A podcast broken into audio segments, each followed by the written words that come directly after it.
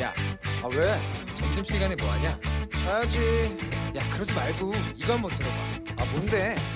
지금 당장 라디오를 켜봐 나른한 오후 깨울 시사 토크쇼 모두가 즐길 수 있고 함께하는 시간 유쾌하고도 신나는 시사 토크쇼 오태훈의 시사본부. 네, KBS 일라디오 오태훈의 시사본부 2부 시작하겠습니다. 시사본부는 청취자 여러분들의 참여 기다리고 있습니다. 샵 9730 우물정 9730번으로 의견 보내주시면 방송에 반영하겠고요. 짧은 문자 50원, 긴 문자 100원의 정보 이용료, 어플리케이션 콩은 무료로 이용하실 수 있습니다. 또 유튜브에서 KBS 1라디오 혹은 시사본부 검색하시면 방송 모습 영상으로도 만나실 수 있습니다. 시사본부 매주 수요일 2부에는 전문성과 현장성이 살아있는 고품격 high quality 범죄 수사 토크를 지향하는 아는 경찰 시간이 있습니다. 먼저 배상훈 전 서울경찰청 범죄심리 분석관 나오셨습니다. 어서 오십시오. 네, 안녕하세요. 예, 그리고 김은배 전 서울경찰청 국제범죄수사팀장 자리하셨습니다. 어서 오십시오. 예.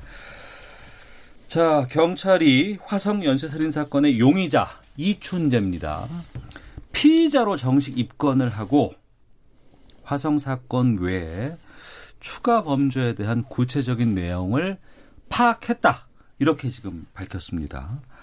이춘재가 14건을 살인 사건 중에서 자백을 했고 이 가운데 그 30년 전 하굣길에서 실종된 화성 초등학생 실종 사건도 자기가 했다고 포함되는 것으로 확인됐다고 하는데 이 사건은 어떤 사건인지를 배상훈 교수께서 먼저 말씀해 주세요. 이 사건은 지금까지는 드러나지 않은 사건입니다. 네. 어, 10건, 기존의 화성 사건이라고 하는 10건, 그리고 그 외에 청주라든가 그 인근에서 벌어졌던, 수원에서 벌어졌던 4건. 네.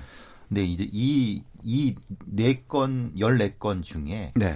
그동안은 그 중에 이제 뭐 했다 안 했다 뭐 이런 부분이었는데 범행을 했다 안 했다인데 그게 음. 아니라 네.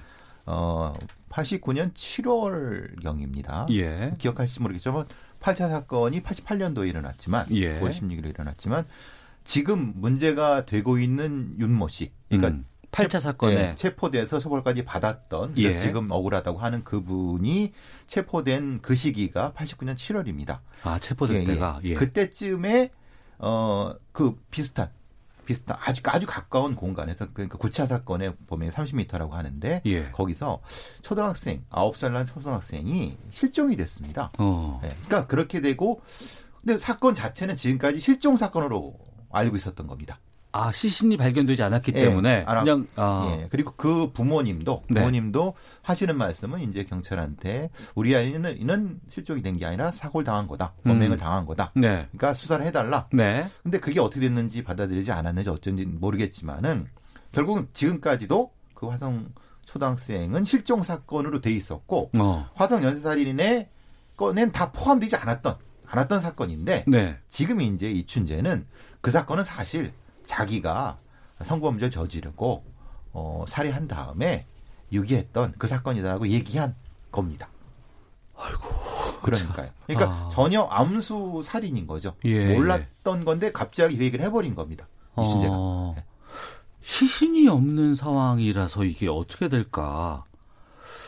그러니까 지금 진술은 지금 이춘재의 진술은 예. 89년도 그때 7월 달에 초등학생을 그 초등학생이 학, 그 학교에서 집으로 가는 학교길에서 아마 납치를 한 것 같아요. 예. 그리고 성폭행을 한 뒤에 살해를 하고 현장에서 유기했다고 말했어요. 예, 근데 예. 그 당시에 그 초등학생이 그 실종돼 가지고 그 인원이 많이 동원돼 가지고 찾긴 찾았는데 예. 그 학생의 시신은 못 찾고 단지 어. 찾은 건 뭐냐면 시신이 아니고 치마 5개월 후에 찾았어요. 치마하고 책가방만 발견이 된 거예요.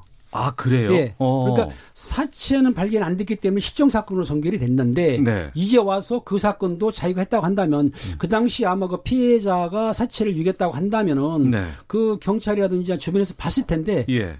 발견이 안 됐다는 얘기예요. 그러니까 어. 이 시기에 이춘재가 말하는 것이 신빙성이 있느냐, 어. 아니면은 그 화성 일대에서 일어난 사건을 모조리 자기가 했다는 것이냐는 좀 더 수사를 해봐야 되는데 아마 현장을 지금 찾아가도 네. 30년 전 일이라서 사체 발견하기가 쉽지 않기 때문에 진실의 그 진위 여부는 좀 따져봐야 되지 않겠나 음. 그렇게 싶은데요. 지금은 사체를 발견할 수도 없고 왜냐하면 지금 가- 화성 가서만 아시겠지만 다 재, 거의 다 재개발됐어요. 아, 그 단지- 동네가 완전히 바뀌었죠. 예, 예. 단지부터 시작해갖고 지금은 그 길의 형태도 못 알아볼 정도인데 아. 어떻게 거기서 시신을 찾겠습니까? 예, 예. 그러니까 그거는 이춘재도 너무 잘 알고 있는 거고 어. 문제는 이제 당시에 아까 팀장님 말씀하신 것처럼 분명히 실종됐다고 해서 실종된 어떤 아이를 찾은 건 이자들이 찾았을 겁니다. 네네. 근데 이춘재는 거기 시신을 어딘가 유기했다고 하는데 어. 뭐 깊이 파묻었다 뭐 이런 얘기가 아니에요 유기했다고 하는데 그렇죠. 예, 예. 그거를 시신을 못 찾았다라고 하면은 음. 그런데 문제는 옷, 옷까지는 찾았단 말이에요. 네네. 근데 거, 즉시 찾은 건 아니고요. 어. 네, 5개월 후에. 네, 그렇죠. 시간 뒤에 어, 한다. 네네. 네. 그 얘기는 뭐냐면은 그 시, 그, 이 옷까지는 나중에 갖다 놨을 수도 있고, 예. 그러니까 여러 가지 가능성이 다 존재하는 겁니다. 그리고 아. 네. 이, 이, 이 범행이 이 취재가 하지 않았을 가능성도 있는 겁니다. 아, 그래요? 예. 자백을 이건- 했었어도. 아니, 그러니까 자기가 자백한 거지 사실은 다른 증거는 전혀 없기 때문에. 음. 그러니까 이것은 이춘재의 말만 믿고 수사는 해야 되겠지만은 지금 이것은 상당한 굉장히 그 고난도의 음. 심리 게임이 될 수밖에 없는 상황이 있는 거죠. 아, 상당히 고난도의 심리 게임이 될 수밖에 예, 예. 없다라고 말씀하셨는데. 근데 어, 실종 신고가 나고 보통 이게 종결이 안 되는 이유는 뭐 시신이 발견이 안 됐다거나 뭐 유류품이 없다거나 뭐 이럴 수는 있겠지만 지금 이거는 실종되고 나서 나중에 뭐 책가방이라든가 뭐 스커트 같은 것들이 발견됐다고 하잖아요. 그렇죠. 그러면 이건 실종해서 좀 더 나가는 단계로 계속해서 이거를 수사를 계속 이어가야 되지 않을까 싶은데 이게 왜 아, 근데 지금까지 제로- 때, 남았을까 싶은 생각이 때 있거든요. 옷가지라든가 책가방을 했을 때 네. 거기에 범죄의 흔적이 있으면 예. 아마 그 피자국이라든지 흔적이 있다 그러면 아마 살인 사건을 했을 텐데 예. 그건 없었던 것 같아요. 그러니까 실종. 아. 그러니까 옷하고 책가방이 발견됐는데 그 피해자가 교통사고 날 수도 있고 예. 또 다른 사람이 납치할 수도 있고 가능성은 있지만 그 당시에 증거를 확보 못했고 음. 다시 한 번 말씀드리지만 30년 전 그 당시에는 수사 기법이라든지 과학 수사가 없었기 때문에 쉽지 않았다 그렇게 보시면 될 것 같아요. 근데 네. 분명히 그 문제에 대해서는 경찰이 사과를 해야 됩니다. 어. 왜냐하면 옷가지가 발견됐고 예, 예. 그럼 실종이라고 해서 수사를 안 한 건 아닐 겁니다. 아, 아. 근데 그렇죠. 그러면은 예, 예. 열건 중에 분명히 포함을 시켰어야 되는 아, 거죠. 그렇죠. 화성에서 또 일어난 일이. 그러면 11건 화성 연산에. 근데 왜 어떤 이유 때문에 이거는 음. 이거는 강력 범죄 가능성이 없는 네. 실종이다라고 했는지에 대한 부분은 그렇게 된 건지 아니면 그게 흘러온 건지에 대한 음. 거를 면밀히 다시 한번 봐야 된다는 겁니다. 이거는 네. 이것이 이춘재가 했던 안 했던 어. 범행을 했던 안 했던 왜 그게 화성 11차 사건인지 아닌지에 대한 판단을 누가 어떻게 했는지 예. 이건 책임 소재를 분명히 가려야죠. 배상훈 교수께 또 여쭤볼게요.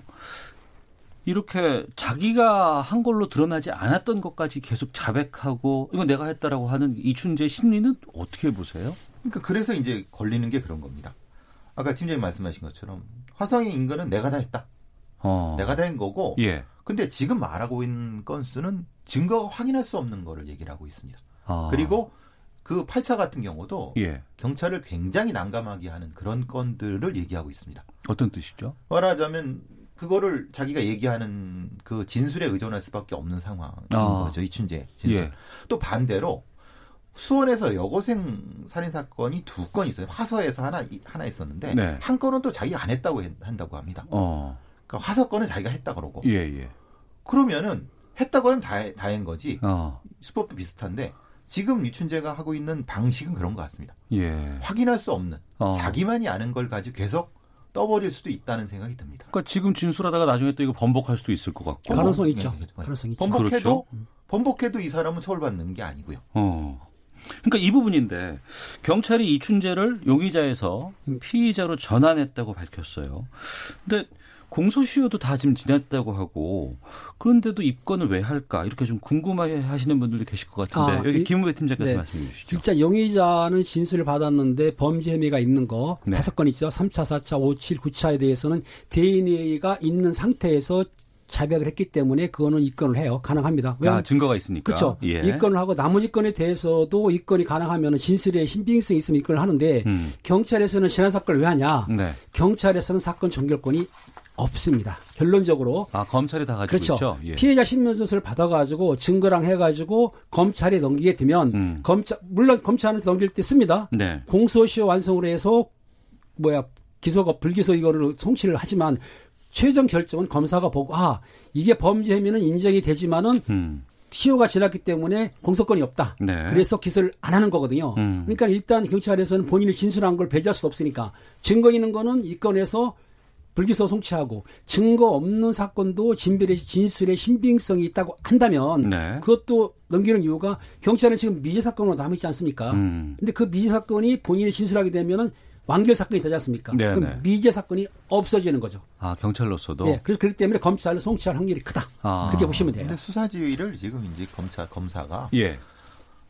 뭐 좀 억지 같지만은 검찰이 어 당신들 왜 지금 수사해서 그 이거 저 공소시효가 끝난 건데? 음. 라고 종결시킬 수 있는 겁니다. 아, 그 검찰 쪽에서는 검찰에는 그렇게 할 수가 없습니다. 근데 이게 예, 예. 이게 사회적 인 큰 사건들이기 때문에 그렇게 예. 못하고는 거고 어. 경찰에서는 당연히 이것을 피의자 입건을 한 다음에 네. 특정 강력범죄 신상공개에 대한 법이 있기 때문에 그 조항에 어. 피의자 조항에서 신상공개를 할 수 있을까라는 법률 검토를 했다고 합니다. 그러니까 지금 언론에서 이 예. 춘재 관련된 여러 가지 사진 같은 것들이 일부 공개가 되는데 이거는 지금 그 신상 공개를 통해서 공개하는 것은 아닌가 보죠. 뭐 언론에서 옛날에 찍어뒀던 네네. 뭐 고등학교 사진이나 이런 어. 것들을 공개하는 거지. 아 지금의 모습을 공개할 수도 있나요? 그러면? 그러면 그 신상 공개에 대한 법률이 있는데 네, 그게 네. 이제 피의자라고 하면은 가능하다. 음. 근데 그거에 대한 것도 변호사분들이 또 여러 가지 법률가분들이 논란이 있습니다. 네. 그래서 입건하는 거 아니냐. 근데 그것까지는 아닌 것 같고. 근데 음. 피의자 단계가 되면은 입건은 하- 해서 공개할 수 있는 거 아니냐라고 예. 하는 분들이 있고 실익이 없다. 음. 그리고 이건 어차피 공소시 끝난 거인데 그건 너무 과도한 거 아니야. 이렇게 주장하는 분도 계시고. 네. 저희가 아는 경찰 지난주에 이제 8차 모방 범죄 네네. 관련해서 이제 두 분과 말씀을 좀 나눴습니다. 어, 여러 가지 뭐 의혹 이 제기되는 부분도 있고 하지만 또 거기서 또 어, 그걸 구체화할 수 없는 또 입장도 있다는 거 저희가 좀 살펴봤는데 근데 그 이후에 이 그 당시 범죄의 진범으로 지목된 그 윤모 씨가 MBC 뉴스데스크하고 또 CBS 김현정의 뉴스쇼에서 인터뷰를 이제 관련 인터뷰가 좀 나왔어요. 당시 수사 경찰이 사흘 동안 잠을 재우질 않았다. 또 나에게 협박을 했다. 뭐 이런 식으로 이제 강압에 의해서 자기가 자백을 한 것처럼 지금 보도가 나오고 있거든요. 이 부분에 대해서는 두 분이 어떻게 보고 계신지 궁금합니다. 지금 시점에서 먼저 김은배 팀장께서 말씀해 주시죠. 지금 윤모 씨가 형을 살다가 가석방 나왔지 않습니까? 그런데 네. 진술을 언론에 진술할 때 그 당시에 밥을 먹고 있는데 끌고 가서 뭐 잠도 안 재우고 뭐 걷어차고 가혹행위했다. 고문을 했다고 하는데 실제적으로 뭐 옛날 우리가 아는 물고문이라든지 전기고문 그건 아니에요. 가혹행위를 했다고 하는데 그거를 세세하게 기억을 하고 있어요. 음. 그리고 본인은 주장하고 있지만 그 당시에 수사했던 형사들은 전혀 무슨 소리냐. 증거가 있기 때문에 가혹행위할 필요도 없고 네. 증거에 의해서 그걸 조사받고 자백 받았다고 얘기를 하는데 그것도 피 어, 윤모 씨 같은 경우에는 그 증거도 믿지 못하겠다는 식으로 얘기하지 않습니까? 그러니까 어. 제 생각에 실질적으로 그 사건에 내가 수사는 안 해봤지만 음. 그 당시에 과학사가 좀 미진한 거는 인정을 할 수는 있어요. 예. 하지만 그 당시에 과학사가 미진하더라 하더라도 그 발견된 증거, 음. 그윤 씨의 채무만큼 확실한 건데 예. 그 채무까지도 부정한다 그러면 그러면은 그 당시에 형사들이 과연 가혹행위를 떠나서 어. 증거까지도 위장하고 증거까지도 가짜로 만들어느냐. 네. 이거 심각한 문제거든요. 어. 그렇지 않습니까? 그러니까 저를 덮어 예. 씌운 거 아니겠어요? 그렇죠. 사실이라고 한다 완전히 그러면 이거는 증거도 유지했다 그런다면 예, 예. 엄, 그 범인이 아닌 사람을 만들기 위해서 증거를 조작했다는 얘기인데 어. 이렇게 되면 또 사건이 심각해지거든요. 그래서 예. 제가 보기에는 윤 씨 말도 전혀 배제할 수는 없지만 어. 당시에 수사했던 수사관들이라든지 아니면 수사 기록 지금 복사본이 있다 그래요. 네. 세세히 검토해가지고 과연 진실 윤모 씨의 진술이 어느 정도 타당하냐는 다시 검토해 보아야 될 것 같 다는 생각이 드네요. 네. 예. 배상훈 교수께서는요? 그러니까 지금은 이제 일종의 가혹행위. 음. 이 가혹행위도 뭐 크게 뭐 이걸 나누는 것도 좀, 좀 이상하지만은 그러니까 말하자면 뭐 그 윤 씨의 진술처럼 바로 경찰서로 데려간 것이 아니라 산으로 데려가서 네. 겁, 겁박을 하고 협박을 했다. 거기서 그 다음에 이제 음. 어, 몸을 이제 여러 군데를 폭행을 하고 그 다음에 경찰서 들어가서 그 얘기를 했다. 근데 기록에는 4시간만 5시간 만에 그 자백을 했다. 어. 근데 4, 5시간 만에 자백한 것은 박준영 변호사는 그건 불가능하다. 그러니까 기록상으로 봐도 불가능하다. 지금 바- 말씀하신 박준영 변호사는 재심, 예. 재심에 지금 함께 하겠다고 예. 하는 예, 변호사시죠. 그러니까 그 박준영 변호사는 그것만 봐도 어. 실제로는 수사 기록 자체가 불, 불안전한 건 맞다. 그래 예. 결국은 역으로 보면은 경찰서 오기 전에 다른 데 가서 어느 정도까지의 그 압, 압박성을 했고 그다음에 음. 이것과 아까 김명희 팀장 말씀하신 거는 증거 조작. 네. 그러니까 증거 조작 문제는 이건 변론으로 봐야 돼요. 왜냐하면 어. 이거는 예. 증거 조작은 심각한 문제고 물론 이 강압적인 부분도 심각한 부분이지만 음. 증거 조작은 여러 여러 기관이 또 붙어야 돼. 국가수도 있고 여러 가지 그 증거 진행이 있어야 되기 때문에 그건 상당히 확인해야 될 점이 많고. 네. 근데 압박을 한 건 맞는 것 같다. 그거는 어. 당시의 관행을 봐도 예, 그거는 예. 부정할 수가 없는 건다. 근데 그것이 아까 팀장 말씀하신 것처럼 물고문이나 전기모금 정도는 아닌 것 같고. 아, 우리가 뭐 영화에서 보듯이 예, 그렇죠. 예, 그건 예, 아닌 것 예. 같고요. 그런데 이제 흔히 말하는 뭐 몇대 줘먹었다. 어. 뭐 이것도 표현이 좀 그렇습니다. 이것도 안 되는 겁니다. 예, 절대 예, 안 예. 되는 건데 어. 그 정도 선에서는 어느 정도까지는 관행상 있을 수 있지 않았겠느냐. 음. 거기 그- 그런 면에서의 것은 몇- 세세하게 밝혀져야 될 부분이라고 봅니다. 네. 이게 재판으로 가서 이제 재심 청구하고 만약에 재판이 열리게 돼서 재심이 된다 그러면 법정에서 다툴 수밖에 없는 상황이거든요. 그렇죠. 재심 청구를 받아들여지면은 예, 재판을 예. 하는데 어. 재심 그 아마 변호사 쪽에서는 재심 청구가 받아들일 것이다라고 생각하고 있지만 네. 실제로 이친재의 진술이 가장 중요하지 않습니까? 음. 왜냐하면은 윤모 씨 같은 경우는 형을 살고 나오는데 본인이 가혹행위 당했다, 증거를 조작했다 말하는 건 뭐 자유 의지를 하더라도 일단은 상대방의 증거, 이춘재가 본인이 했다고 하니까 네. 그 증거도 중요한데 그 자백한 거에 대해서 신빙성이 좀 문제가 있지 않습니까? 신빙성이 있다 한다면은 그 아까 말한 가혹행위도 가능하다고 볼 수가 있는 거죠. 네. 신빙성이 가장 중요하다고 봐요. 그러면 그 이춘재가 내가 저질렀다고 했기 때문에 이게, 이게 논란이 지금 되고 그렇죠. 있는 부분인데 네네. 이춘재 자백 내용을 보면 담을 넘어서 피해자가 자고 있던 방에 들어간 게 아니라 대문을 열고 들어갔다 이렇게 얘기를 했다고 하고 그 집에 뭐 대문 위치라든가 방 구조까지 그림을 그려줬다고 하는 보도가 나오고 있습니다. 이런 이춘재 자백은 어떻게 봐야 돼요? 하나하나 따져보면 예. 그 피해자의 집 담은 넘어갈 수가 없습니다. 넘어가면 엎- 엎어집니다. 음. 옛날에 그 기초가 돼 있는 상태인데 부실하기 때문에 그래서 사실은 이 당시에 그 윤모 씨 같은 경우도 이건 네. 불가능하다. 왜냐하면 내가 넘으려고 했을 때 그 옆에 형사들이 그거 잡아줬다. 왜냐하면 이게 넘어갈 것 같으니까. 음. 그러니까 아, 담이 넘어갈 것 같다고요. 넘어갈 것 같으니까 예. 그건 그- 그 넘어갔다고 하는 부분은 사실은 근데 이춘재는 이춘재는 이 담에 대해서 잘 알 수 있어요. 그러니까 이 범인이 아니라 하더라도 왜냐하면 근처에 살았기 때문에 아 근처에 살았기 살았던 때문에. 아, 위치라. 이춘, 이춘재가 살았기 때문에 예, 예. 그리고 그때는 집, 집들이 다닥다닥 붙어 있던 게 아니었거든요. 아, 예. 있었기 때문에 분명히 아는 음, 기였고 그러니까 이것은 이 자체만으로는 신빙성을 판정하기가 사실은 이것은 자백만 예, 가지고는 이건 50% 정도밖에 안 되는 거고요. 음. 사실 그래서 대문의 위치나 방구조도 사실 의미가 없다고 봅니다. 네. 왜냐하면 예. 대문의 위치는 분명히 저 동네 사람인데 모를 리가 없는 거고요. 어. 방의 위치도 모르겠습니까? 거기 집 지은 사람이 대부분 다 비슷비슷한 사람들일 텐데 음. 문제는 방 구조 안쪽에서 피해자의 위치라든가 피해자 몸에 난 어떤 것을 얘기했다고 하면 다른 문제가 되죠. 아, 그냥 거기까지 주택의 뭐 상황이라든가 뭐 이런 위치 같은 것들은 얼마든지 추정하거나 그냥 뭐 할 수는 있는 거지만 그 안에 들어가서 그렇죠. 있었던 방 안에서 벌어진 가구의 위치라든가 이런 부분들의 증거들이 추가로 나와야지 그렇죠. 이춘재. 입장에서 볼 때는 현장 상황에서 예. 현장 상황에서 피해자의 상태 음. 그리고 뭐 옷을 벗겼다 그러면 그런 상태 그 상태를 진술했다고 그러면 어느 정도 가능성이 있는데 네. 아까 교수님 말씀하신 대로 그 담 넘은 것에 대해서는 논란이 있습니다. 왜냐하면 음. 경찰관이 벽돌을 받쳐서 넘어갔다는 말도 있고 뭐 담을 잡았다는 말도 있는데 시골 담이라 하더라도 넘을 수는 있어요. 그런데 그 당시에 사건이 7차 사건까지 나다 보니까 대문을 안 잠그고 자진 않았을 것 같아요 새벽에. 어. 그러니까 대문을 열고 들어갔다고 이춘재는 얘기를 하지만 네네. 실제적으로 시골 담에 그 흉흉한 상황에서 화성에서 사건이 많이 났는데 대문까지 안 잠갔을까? 음. 그건 또 생각을 해봐야 되는데 어떻든 이춘재는 대문을 열고 들어갔다.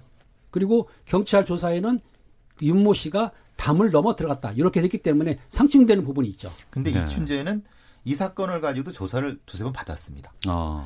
그럼 당시에 그걸 조사했던 형사가 아, 그러니까 이 사건이 벌어졌을 때그 당시에 그 당시에 그렇죠, 그렇죠. 아, 이춘재 용의자의 선상에 올라와 있었다 있었고 말씀이신 이- 거죠? 그 당시 형사가 이춘재를 조사를 했습니다. 예. 그럼 당시 형사가 이춘재한테 무슨 얘기를 했는가를 지금 검토를 해서 빼야 됩니다. 어. 만약에 야 너 이거 담 넘어가서 했어? 아니면 이때 뭐 했어? 라고 물어봤다고 하면 네. 이춘재는 이 사건이 어떻게 벌어진가 유출할 수 있었지 않겠습니까? 아, 당시 용의 선상에 올라와 있기 때문에 그 취조에 예, 대한 과정에서, 것들의 예. 기억이 있겠군요. 그렇죠. 그러니까 아. 그 부분들을 다 빼야 된다는 겁니다. 예, 예. 지금 그, 그 30몇 년 전에 있었던 거를 어. 기록도 없는, 기록도 부실한 상태에서 그렇기 때문에 이춘재의 이 말만 이게, 이게 유일하고 독특한 거냐. 예. 이건 사실은 저는 사실 좀 부정적으로 본다는 겁니다. 어. 그것 때문에 그런 겁니다. 그래요. 시기가 벌써 지금 30년이 흐른 상황이었고 또 너무나 많은 것들이 그 당시에 벌어졌던 것이고 지금 남아 있는 증거라든가 여러 가지 이런 기억들 같은 것들이 명쾌하지 않은 상황에서 우리가 막 이것만 가지고 뭐 다 모든 것들을 가름할 수는 없는 것 같은 생각이 들어서요. 좀 하지만 또 그럼에도 불구하고 또 신중하게 또 저희가 그렇죠. 접근을 해야 될 입장이라는 말씀을 좀 드리도록 하겠습니다. 아는 경찰 배상훈 전 서울경찰청 범죄심리 분석관 김은배 전 서울경찰청 국제범죄수사팀장과 함께하고 있는데요. 헤드라인 뉴스 듣고 기상청 날씨 확인하고 교통정보 보고 다시 돌아와서 다음 주제로 넘어가 보도록 하겠습니다. 문재인 대통령이 오늘 오후 4시 30분 청와대에서 법무부 김호수 차관과 이성윤 검찰국장을 면담합니다. 조국 전 법무부 장관 사퇴 이후 여권을 중심으로 검찰 개혁 작업에 속도를 내고 있는 가운데 이번 면담에서 문 대통령이 검찰을 향해 어떤 메시지를 내놓을지 주목됩니다. 청와대는 어제 평양에서 열린 남북 축구대표팀 경기 생중계가 무산된 것에 대해 나름대로 최선을 다했지만 안타깝고 아쉽다는 입장을 밝혔습니다. 김혜영 민주당 최고위원이 서초동과 광화문 집회에서 보듯이 국회가 제 역할을 하지 못해 국민 갈등이 증폭되고 많은 국민들에게 심려를 끼쳤다고 사과했습니다. 여당 지도부에서 조국 전 장관과 관련한 집회 양상에 대해서 공식 사과 발언이 나온 건 처음입니다.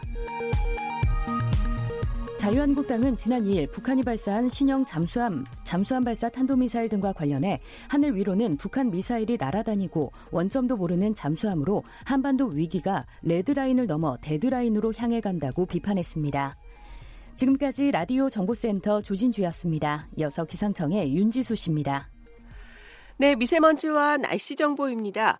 지금 전국 대부분 지역의 대기 상황 나쁘지 않습니다. 서울의 경우 초미세먼지는 1세제곱미터당 100 15 마이크로그램, 미세먼지는 29 마이크로그램으로 좋은 단계를 보이고 있고요. 전국적으로 보통이나 좋은 단계 보이고 있습니다. 대기 확산이 원활하기 때문입니다. 시야가 툭 트인 것을 보면 확인하실 수 있겠습니다. 내일도 오늘처럼 보통이나 좋은 단계 계속 이어가겠습니다.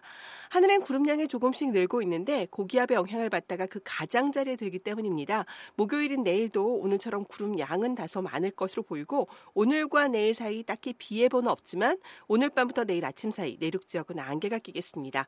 오늘 낮 최고기는 어제와 비슷하게 오르겠습니다. 서울, 세종, 대전 20도, 대구, 부산, 울산, 광주 21도 등 전국은 19도에서 22도의 분포가 예상되는데 일교차가 크다는 점 염두에 두시기 바랍니다. 지금 서울교는 19.8도입니다. 지금까지 미세먼지와 날씨 정보였습니다. 다음은 이 시각 교통 상황 알아보겠습니다. KBS 교통정보센터의 이승미 씨입니다.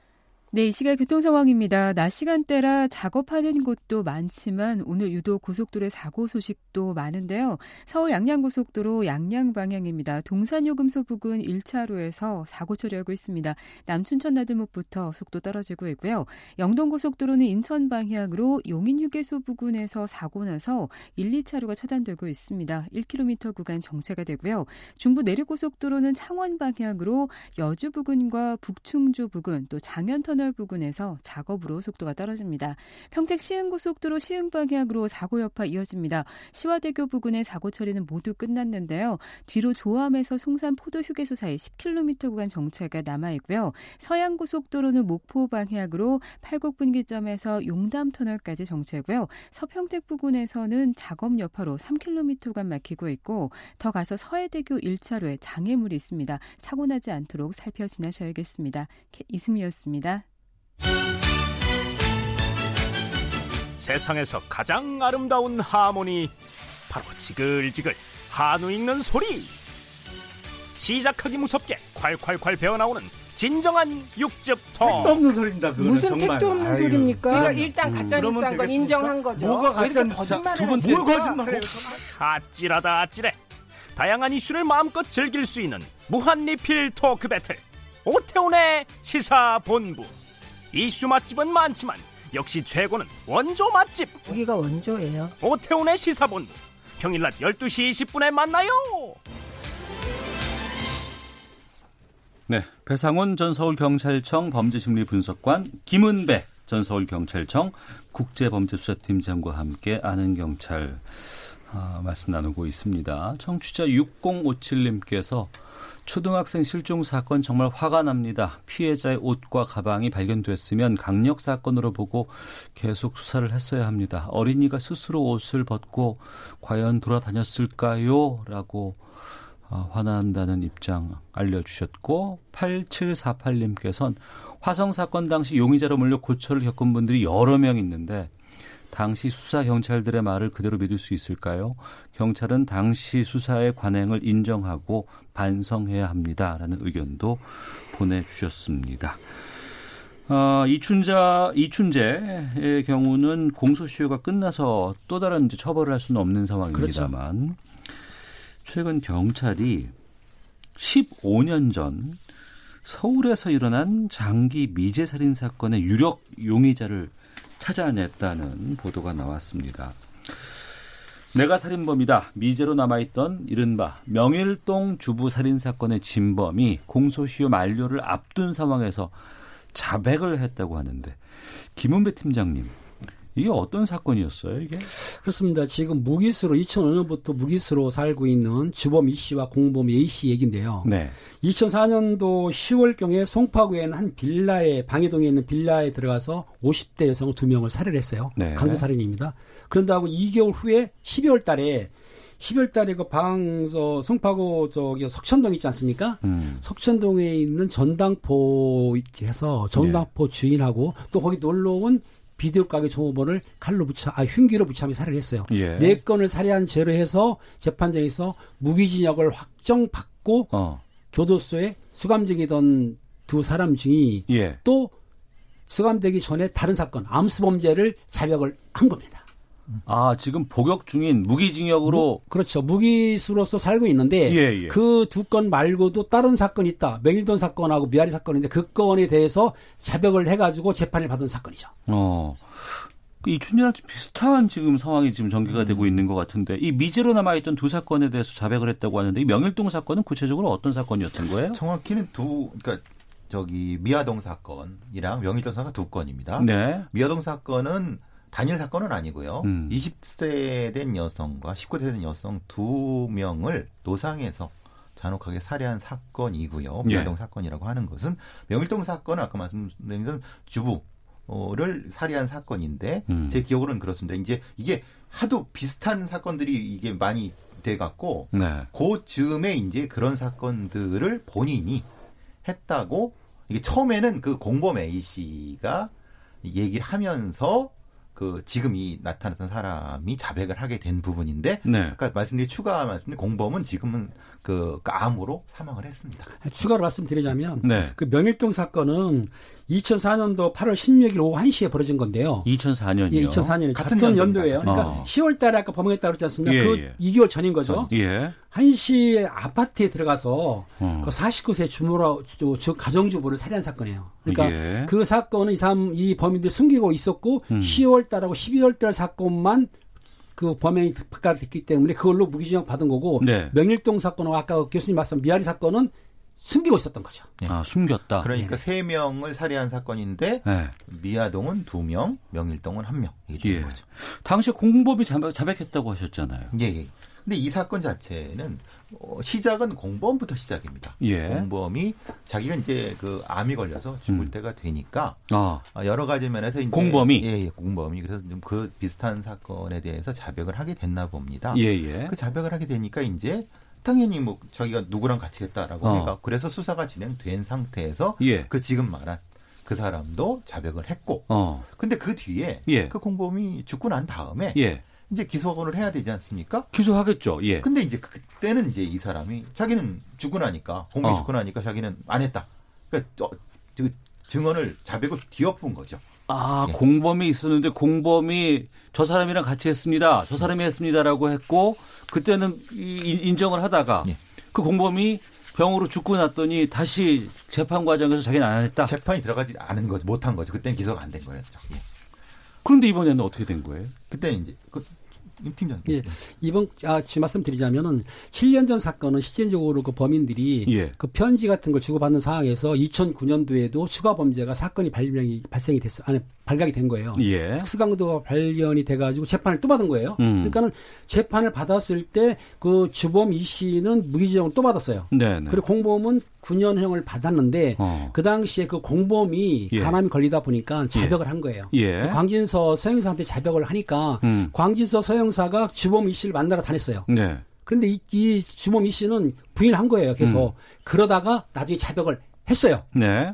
해가지고 그럼 경찰에서는 자백 조사 받아가지고 검찰에 송치를 했는데 네. 검사 앞에서 뭐라고 했냐면 음. 그런 사실 없다. 어. 허위로 자백한 거다. 검찰이나 경찰이 이 자백을 억지로 만드는 걸 내가 시험하기 위해서 했다. 이런 식으로 부인해 버렸어요. 어, 그런데 그게 받아들여진 거네요, 그러면? 아니, 증거는 없죠. 예, 예. 그러니까 검찰에서 검사는 당황한 거예요. 어. 아, 요거 지금 자백했던 사람이 부인을 하고 예. 증거도 없고 하니까는 할 수 없이 증거가 없는 걸 해가지고 불기소. 그러니까 쉽게 얘기해 재판에 안 넘긴 거예요. 음. 그래서 끝나버린 거예요, 그 사건은.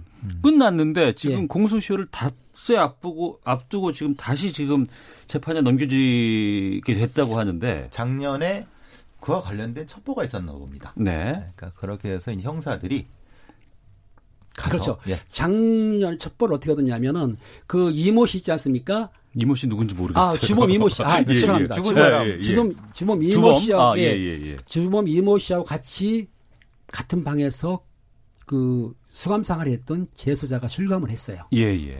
그런 사람들을 만난 거예요. 아. 재소자 만났더니 아 이모 씨가 실제적으로 그 당시에 부인했지만 범인이라고 하더라. 이거를 석천동 사건에 담당한 형사 있지 않습니까? 예, 예. 아까 말씀드린 그 전당포 사건의 음. 담당 형사가 이제 첩보를 캐치해가지고 계속 면회 가가지고 압박을 한 거예요. 아. 솔직히 그 당시에는 예, 네가 예. 부인했지만 자백하라고 했는데 음. 어 납보 형상 아시잖아요. 신뢰감. 네, 네.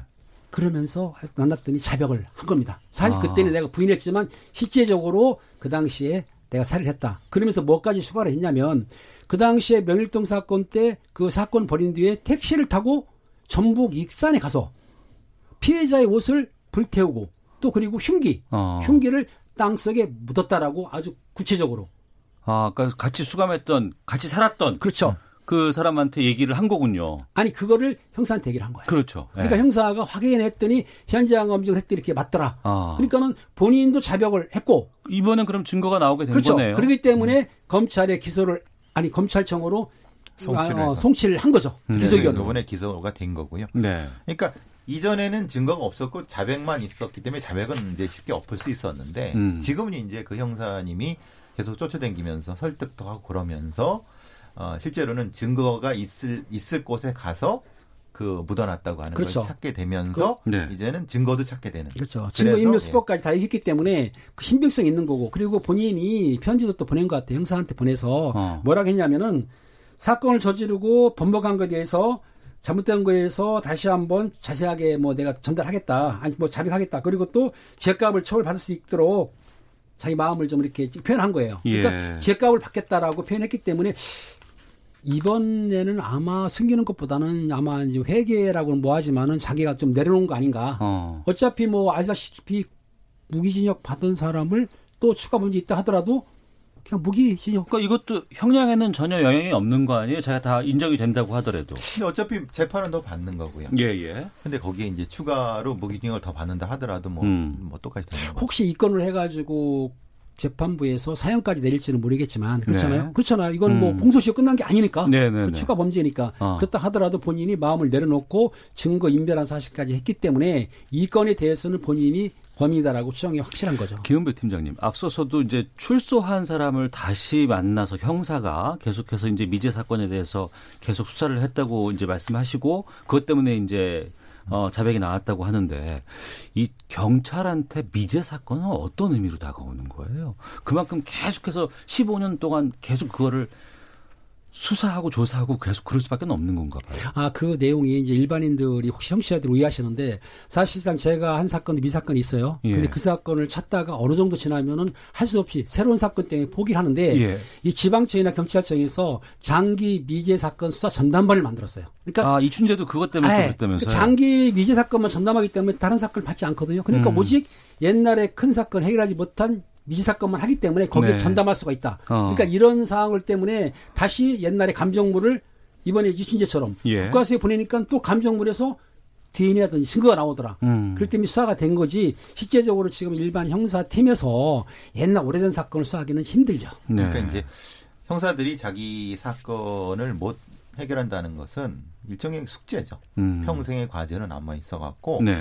그때 관련된 형태의 그 용의자가 만약 에 교도소라든가 다른 데 있다고 하면 한 번씩 가봅니다. 저도 아, 사실은 예, 교도소에 가갖고 어. 그 저기 이런저런 얘기를 합니다. 음. 뭐좀 영치 좀 넣어주고, 아, 돈도 좀 넣어주고. 네, 뭐뭐 몇만 원을 넣어주고, 예, 예. 그런 이제 얘기를 하다 보면은 사건에 대한 얘기는 안 하겠죠. 네. 근데 이런저런 얘기를 하다 보면은 사실은 계속 가면은 지도 사람인지라 어. 몇 건의 뭐 얘기를 해주는 경우도 있고 예. 형사들한테는 평생의 숙제이자 음. 아, 못 못푼 못한 숙제죠. 음.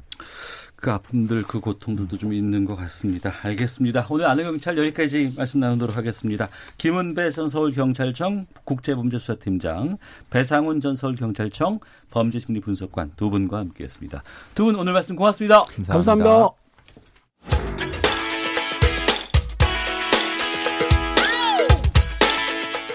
오태훈의 시사본부는 여러분의 소중한 의견을 기다립니다. 짧은 문자 50원, 긴 문자 100원의 정보 이용료가 되는 샵 9730, 우물정 9730번으로 문자 보내주십시오. KBS 라디오 앱 콩은 무료입니다. KBS 라디오 오태훈의 시사본부. 지금 여러분은 대한민국 라디오 유일의 점심 시사 프로그램을 듣고 계십니다. 네, 1시 42분 향하고 있습니다. 오늘이 2019년 10월 16일, 40년 전인 1979년 10월 16일은 부마 항쟁일입니다. 오늘 어, 부마 항쟁 기념식이 있었죠. 9월에 국가기념일로 지정돼서 정부가 주관한 첫 기념식이었고 대통령이 직접 참석을 했습니다. 피해자들에게 공식 사과도 했죠. 어, 김성환의 뉴스 소다에서 부마 민주항쟁에 대해서 살펴보겠습니다. 시사평론가 김성환 씨와 함께합니다. 어서 오세요. 네, 안녕하세요. 예. 대통령 기념식 참석은 원래 예고된 건 아니었던 것 같아요. 어, 예. 저도 예고가 된 것을 본 것 같지는 않거든요. 예, 예. 그러니까 국가 기념일이 지정이 되면서 아마 참석이 가능하겠다 이런 음. 생각은 했었는데 문재인 대통령이 오늘 사실은 예측하기가 좀 어려운 상황에서 기념식을 참석했습니다. 근데 유신 독재의 가혹한 폭력으로 인권 유리를 당한 피해자들 모두에게 대통령으로서 깊은 위로와 사과의 말씀을 드린다 이러면서 이 대통령으로서는 처음으로 음. 부마 민주화 항쟁 피해자들한테 공식 사과를 했고요. 네. 어, 부마 민주항쟁은 우리 역사상 가장 길고 엄혹하고 끝이 보이지 않았던 유신 독재를 무너뜨림으로써 민주주의 새벽을 연 위대한 항쟁이었다 음. 이러면서 부마 민주항쟁의 역사적 의미를 평가하기도 했습니다. 네. 하지만 또 거꾸로 생각을 해보면요. 지금 부마 민주항쟁이 발생한 게 40년이잖아요. 예, 예. 40년이 되어서야 공식적으로 국가가 피해자들한테 사과를 했다 이런 이제 의미가 될 수도 있습니다. 음. 그러니까 부마 민주항쟁은 4.19 혁명, 5.18 광주 민주화운동, 60 민주항쟁과 함께 한국 현대사의 4대 민주항쟁의 하나다 이렇게 어, 평가할 수 있거든요. 네. 근데 다른 민주화운동은 모두 국가기념일로 이미 지정이 돼 있습니다. 음. 그리고 매년 기념식까지 열고 있고요. 기념관을 다 건립을 하는 등 각종 기념 사업이 활발하게 지금 이루어지고 있거든요. 그렇습니다. 근데 부마 민주항쟁은 올해 국가기념일로 처음으로 지정이 됐고 음. 아직 기념관조차 없는 상태입니다. 네. 그러니까 역사적인 평가가 많이 차이가 있었다는 얘기가 되겠죠. 어. 글쎄요, 79년이면 저도 이제 뭐 학생 때라서 실제로 근데 부마 민주항쟁이 어떤 사건이었는지 잘 모르는 분들이 상당히 좀 의외로 많으신 것 같아요. 네, 그럴 수 있습니다. 왜냐하면 이게 역사적 배경이 조금 다르기 때문에 그런 측면이 있는데요. 흔히 민주화 운동하면 전두환 노태우 정권 시절을 떠올리게 되잖아요. 네. 이때는 생각해 보면 경제 성장도 어느 정도 이뤄, 이뤘고 음. 그리고 아시안 게임하고 올림픽까지 치르는 상황이었잖아요. 네. 그래서 국제 사회에 대한민국이 많이 개방된 국가가 돼버린 거예요. 음. 그래서 민주화에 대한 어떤 싹도 많이 트여지는 이런 상황이었었고 국제사회 시선도 의식할 수밖에 없는 상황이었다는 거죠. 네. 그러니까 사회적으로 보면 민주화의 어떤 토대가 만들어질 수 있는 상황이었다. 음. 또 그게 그 민주화 열망이 폭발했다 이렇게 볼 수 있는데요. 박정희 유신 독재 시절에는 그렇지 않았잖아요. 네, 네. 그러니까 민주화의 암흑기라고 할 수 있는데요. 음. 어, 유신 이후에 막걸리 보안법이란 말처럼 이 대통령 흉만 봐도 고초를 당하던 시절이었으니까요. 네네. 시민들까지 민주화 운동에 참여한다는 건 뭐 상상하기가 굉장히 힘들죠. 어. 또 박정희 전 대통령은 지금까지도 탄신제를 지낼 정도로 신격화됐다고 해도 과언이 아니거든요. 네. 그러니까 추모 분위기가 이렇게 있는 상황에서 박정희 전 대통령 시절에 있었던 민주항쟁에 대한 또 의미를 평가하거나 이렇게 되면은 박정희 전 대통령의 과오를 우리가 인정하는 게 될 수 있기 때문에 그런 음. 부분에 대해서 되게 소극적이었다는 거죠. 네. 특히 보수 정권이 그런 부분들이 특히 강했고 보수 정권에서 네. 박근혜 정부 시절에는 더 심할 수밖에 없었던 거죠. 음. 그러니까 박정희 독재 정권에 저항한 최초의 시민항쟁을 인정하기가 굉장히 어려웠었던 분위기가 있었다 이렇게 볼 수 있습니다. 그렇기 때문에 지금까지도 부마 민주항쟁에 대한 의미를 제대로 알릴 수 없었고 네. 이번에 와서야 가능해진 네. 거라고 볼 수 있을 것 같은데 당시에 어떤 일들이 있었기 때문에 그랬던 거예요? 역사적 배경을 좀 설명드리면요. 네. 부마 항쟁은 1979년 10월 16일부터 20일까지 부산과 마산 창원에서 유신 체제에 대항해 일어난 민주화 운동이다 이렇게 평가를 하면 되겠습니다. 네. 그러니까 시발은 1979년 10월 15일 오전부터였습니다. 음. 그러니까 부산대에서 이 민주 선언문이라고 하는 유인물이 뿌려졌어요. 네. 그러니까 학생이 시위를 주도를 했던 건데요. 음. 그러니까 학생들한테 자 모이십시오 이렇게 했던 거죠. 네. 근데 학생들이 잘 안 모일 것 같으니까 어. 아 이거 실패했다. 근데 그때는 뭐 학원 내에 뭐 경찰이 왔다 갔다 하고 또 긴급 조치가 있었던 시절이었기 때문에 네. 어, 학교 밖으로 그냥 도망을 간 거죠. 빠져나갔어요. 아, 시위를 주도했던 사람이 네. 학생이 예. 어. 그러니까 주도했던 학생은 이미 도망을 간 거죠. 예, 예. 근데 이 모습을 지켜본 당시 정광민 지금 이제 부마항쟁연구소 이사장인데요. 예. 어, 정광민 씨를 비롯한 대학 2학년생 전도걸, 엄태원, 박준석 어. 이렇게 네 명이 우리가 그러면 해보자 이렇게 의기투합을 한 거죠. 네. 그래서 등사기를 이용해서 당시에는 이제 우리 그 철펜으로 음. 어 뭐라 그 저 뭐죠? 어, 그 등사용 할 수 있는 등사를 할 수 있는 네네. 약간 우리 초 같은 거 입혀진 그 음. 그 종이에다가 쓰잖아요. 예, 예, 예. 쓰고 난 다음에 유인물을 이제 만들었다는 거죠. 한 아. 300장 정도를 만들어서 그 잉크를 밀어요 이렇게 네, 하나씩 어. 하나씩. 예, 예. 제 대학 시절에도 있었어요. 사실은 어, 컴퓨터가 그 나중에 다음에 나왔기 때문에 예. 그러니까 16일 그러니까 바로 다음 날 음. 강의실에 음. 이제 선언문을 뿌리게 됩니다. 네. 오전 10시 무렵에 인문사회관 앞에 학생 100명 정도가 처음 모였어요. 음. 근데 그때 우리의 소원 노래 가사 중에 통일을 자유와 민주로 바꿔서 이제 부르면서 학내에서 행진을 한 거죠. 우리의 소원은 자유, 우리의 네. 소원은 민주 음, 이렇게 음, 네, 그런 식으로요. 아. 학교가 이제 발칵 뒤집어졌죠. 예. 형사들이 학교로 들어와서 주도자를 체포하려고 시도하고 음. 이런 모습들을 보면서 그때는 학내에 누군가가 들어온다는 것에 대해서 학생들의 저항감이 굉장히 컸던 시절이었거든요. 네네. 학생들이 순식간에 2천 명까지 불어났습니다. 하루 만에 그날 그날 아 바로 그날 예. 그래서 유신철폐 독재 타도를 외치면서 교문 밖으로 진출하려고 시도했거든요. 예. 그러니까 그걸 막기 위해서 경찰은 뭐 체류탄을 발사하고 진압을 시도하고 이런 과정이 있었는데요. 음. 이때부터 학생들이 학내가 아니라 시내로 진출하기 시작합니다. 네. 그래서 17일 오전 1시까지 34차례에 걸쳐서 부산 시내 곳곳에서 시위가 벌어지게 되고요. 음. 이 시위는 곧이어서 동아대까지 번지게 됩니다. 네. 그러니까 경찰은 시내 학생은 물론이고 시민들까지 마구잡이로 여행, 연행을 하게 되는데요. 음. 어, 정부가 그 다음에 18일 0시를 기해서 부산 지역에 비상 계엄을 선포하고 해병대와 삼공수 특전여단을 투입하죠. 네. 그래서 시내에 시내에 탱크하고 장갑차를 배치를 하고 한 사흘 동안 시위가 벌어지는 16일에서 18일 사이에 어, 학생 397명, 시민 1058명을 연행하게 됩니다. 단 사흘 사이에 이런 일들이 네. 벌어졌군요. 네. 비상계엄까지도 네. 선포가 되는 상황이고. 그런데 이것이 부산에서만 그치는 것이 아니고 이런 상황에서 마산, 창원 이쪽까지 계속해서 들불처럼 번져갔다면서요? 네. 그러니까 마산에서는 경남대생들이 시위에 이제 불씨를 당겼는데요. 어. 그러니까 18일 오전 7시에 독재자 박정희 파쇼 물러가라 이렇게 쓴 경문을 누군가가 붙여요. 네. 오후에 도서관 앞에 여기서는 이제 이미 소문도 많이 들었을 것 같은데요. 한 음. 천여 명의 학생들이 모였고요. 네. 경찰과 투석전을 벌이다가 이제 시내로 진출합니다. 음. 경찰이 이제 교문을 막으니까 막 야산으로 나가고 막 이런 현상들이 발생하는데요. 네. 그러니까 마산은 좀 특이하게 부산과 시위 양상이 좀 달랐습니다. 아 그래요? 예. 그러니까 부산은 대학생이 시위를 주도했다고 제가 말씀드렸잖아요. 예, 예.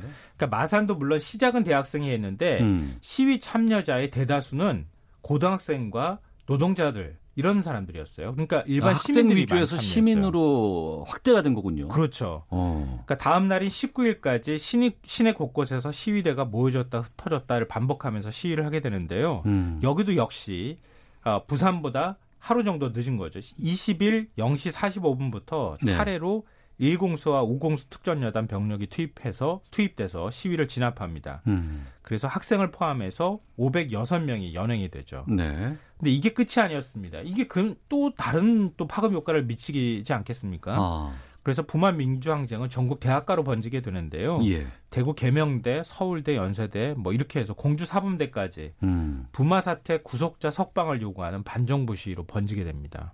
이 전까지는 이렇게 좀 대대적인 시위 같은 것들이 전혀 없었던 시절이잖아요. 왜냐하면 72년 유신을 선포하고 난 다음에 음. 그 다음에는 뭐 긴급 조치가 발동이 돼 있고 이런 상황이어서 뭐 조금만 이상 행동하면 바로 붙잡혀 가는 시절이었거든요. 네. 그러니까 이런 일들이 거의 불가능했었다고 볼 수 있었던 거죠. 음.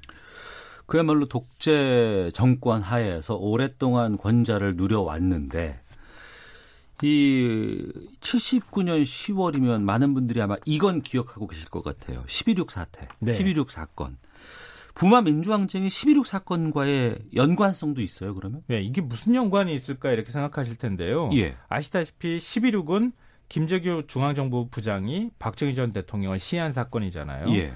근데 이게 김재규가 11.6 이후에 그러니까 12월 8일 이제 붙잡혔잖아요. 곧바로 붙잡혀서 비공개로 공판이 열리게 됩니다. 음. 그때 부망쟁이 내가 박정희 대통령을 시한 결정적인 이유다 이렇게 진술을 합니다. 아 법정에서 진술을 이렇게 했어요. 네. 어. 그러니까 부마 사태로 계엄령이 선포가 되니까 예. 중정 부장이었으니까 음. 부산으로 직접 내려가서 상황이 어떤지 보러 갔다는 거예요. 네, 네. 근데 그 보고 온 상황을 음. 박정희 대통령한테 보고를 한 거죠. 예. 그랬더니 박 대통령이 이제부터 사태가 더 악화하면 내가 직접 쏘라고 발포 명령을 내리겠다 이렇게 말을 했다는 겁니다. 어.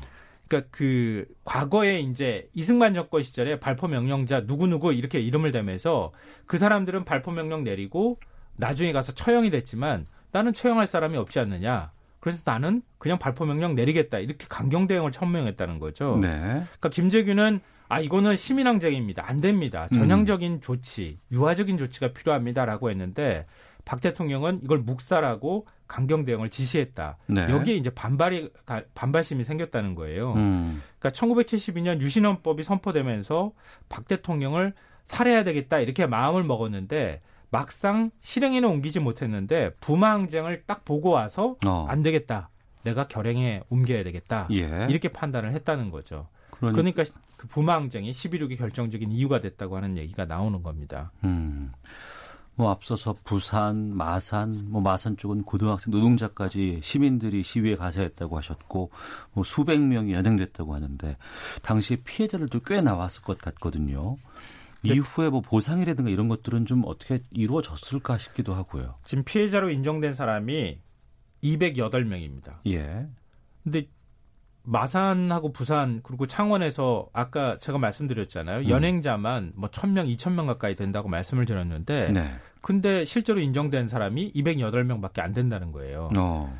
그러니까 박근혜 대통령 시절에 그러니까 그때 후, 대통령 후보였죠. 네. 이 PK 표심을 잡기 위해서 음. 부마 항쟁 보상법을 제정하겠다 이렇게 공약을 내걸었어요. 아 공약을요? 예. 어. 2013년에 이제 보상법이 제정이 됐습니다. 예. 이듬해 진상규명과 관련자 명예회복 심의위원회가 꾸려져서 어. 진상규명에 들어갔는데 네. 제대로 이루어지지가 않은 거예요. 음. 당시 경찰과 개헌군이 건거한 사람이 공식적으로만 1,564명이거든요. 이건 자료가 다 있을 거 아니겠습니까? 예. 예. 현재 심의위원회 피해자라고 신고한 건수가 289건에 불과합니다. 어. 그리고 피해자라고 인정된 사람이 208명인데요. 예. 당시에 또 3명이 사망돼 사망했을 것으로 추정이 되는데 예. 공식적으로 인정된 사망자는 유치준 씨 딱 한 명밖에 없습니다.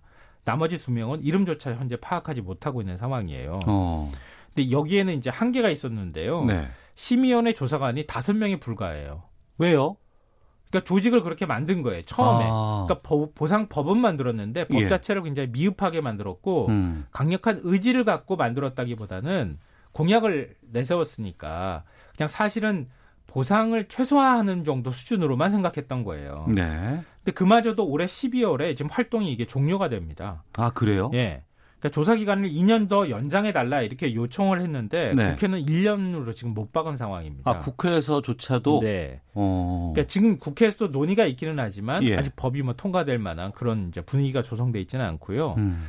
또 심의원회 조사관한테 강제 조사권이 없어요. 네. 그러니까 전두환 정권 들어서서 난, 들어서고 난 다음에 관련 자료가 다 폐기되다시피 했거든요. 음. 그러니까 군과 경찰에 당시에 있었던 사람들을 만나고 그 사람들한테 진술을 받으려고 하는데 협조도 네. 안 한다는 거죠. 네. 그러니까 그러니까 사실 진상 규명이 제대로 이루어질 수 없는 상황이라는 거고요. 음. 피해자 보상도 좀 문제인데요.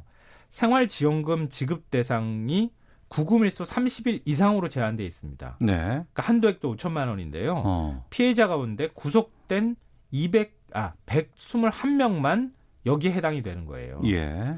그러니까 음, 5.18 민주항쟁 피해자들은 하루만 구금이 돼도 보상을 해주는 것과 하고 비교해 보면 어. 차이가 많이 나는 거죠. 예. 그러니까 보상도 못 받는 거를 지금 그 신청을 해가지고 어. 어. 인정을 받는 뭐 이런 이제 아주 기묘한 현상이 벌어지고 있는 거예요. 예, 40년이 지났다고는 합니다만 자료들은 분명히 있을 것 같고 네. 또 당시를 기억하는 분들은 상당히 이 지역에 많이 계실 것 같거든요. 그렇죠. 어. 하다못해 그 노무현 전 대통령 때 이제 제주 4.3 같은 경우에 사과가 있었고 그 이후에 이제 여러 가지 뭐 기념관이라든가 이런 것들이 세워지기도 하고 거기에 대한 자료들 같은 것들이 나와 있는 것처럼. 근데 그것도 사실은 제가 지난 주말에 네. 제주 네. 사상 기념관을 갔다 왔어요. 예, 예. 가서 보면서도 저도 사실 좀 어, 직접 가서 보면서 좀 놀랐던 점이 뭐였냐면은 음. 말씀하셨던 것처럼 노무현 대통령도 참석을 하기도 하고 그 다음에 네. 여러 가지 진상 규명을 위한 노력이 있었지만 음. 아직다 아직까지도 규명되지 못한 사실들이 너무 많은 거예요. 그렇죠. 남아 있겠죠. 예. 예. 그러니까 그리고 또 제대로 알려지지 못했던 사실도 많고 음. 사실 오해하는 분들도 굉장히 많다는 생각을 많이 하게 됐거든요. 그렇습니다. 근데 시간이 점점 지나고 나면 더 어려워진다는 거예요. 풀어야 될 숙제가 이제 많아요. 부마 같은 경우에도. 어, 일단 진상 규명을 해야 되는 거죠. 음. 근데 역사적인 진실을 밝힌다는 게 그렇게 쉬운 일이 아니잖아요. 네. 우리 5.18도 아직도 아, 미안해 어떤 진실 규명이 됐다고 할 정도로 음. 그러니까 진상규명을 위해서 조사 권한을 강화할 필요가 있다 이런 거고요. 네. 부마 민주항쟁 기념재단이 지금 만들어져 있는데 어, 기념재단 측은 부마 민주항쟁 피해자들도 유공자 대우를 좀 해줘야 된다 이렇게 요구를 하고 있습니다. 네. 그리고 피해 보상도 다른 민주화 운동과 같이 좀 형평성을 맞춰달라. 그러니까 그 역사적 가치나 의미는 충분히 평가할 수 있기 때문에 그래서 부마 민주항쟁의 정신을 계승하기 위해서 기념관도 지금 좀 만들어야 할 필요가 있다 이런 지적이 나옵니다. 5248님, 부마 항쟁 희생자들의 명복을 진심으로 빕니다. 사과해야 할 사람들의 진심 어린 사과를 기대합니다. 5336번 쓰시는 분께서는 부마 민주항쟁은 진정한 민주국가의 출발을 가져온 사건입니다. 국가기념일 지정 정말 반갑습니다라는 의견 주셨습니다. 뉴스 소다 시사평론가 김성환 씨와 함께했습니다. 오늘 고맙습니다. 네, 고맙습니다. 예, 오태훈의 시사본부 마치겠습니다. 내일 뵙겠습니다. 안녕히 계십시오.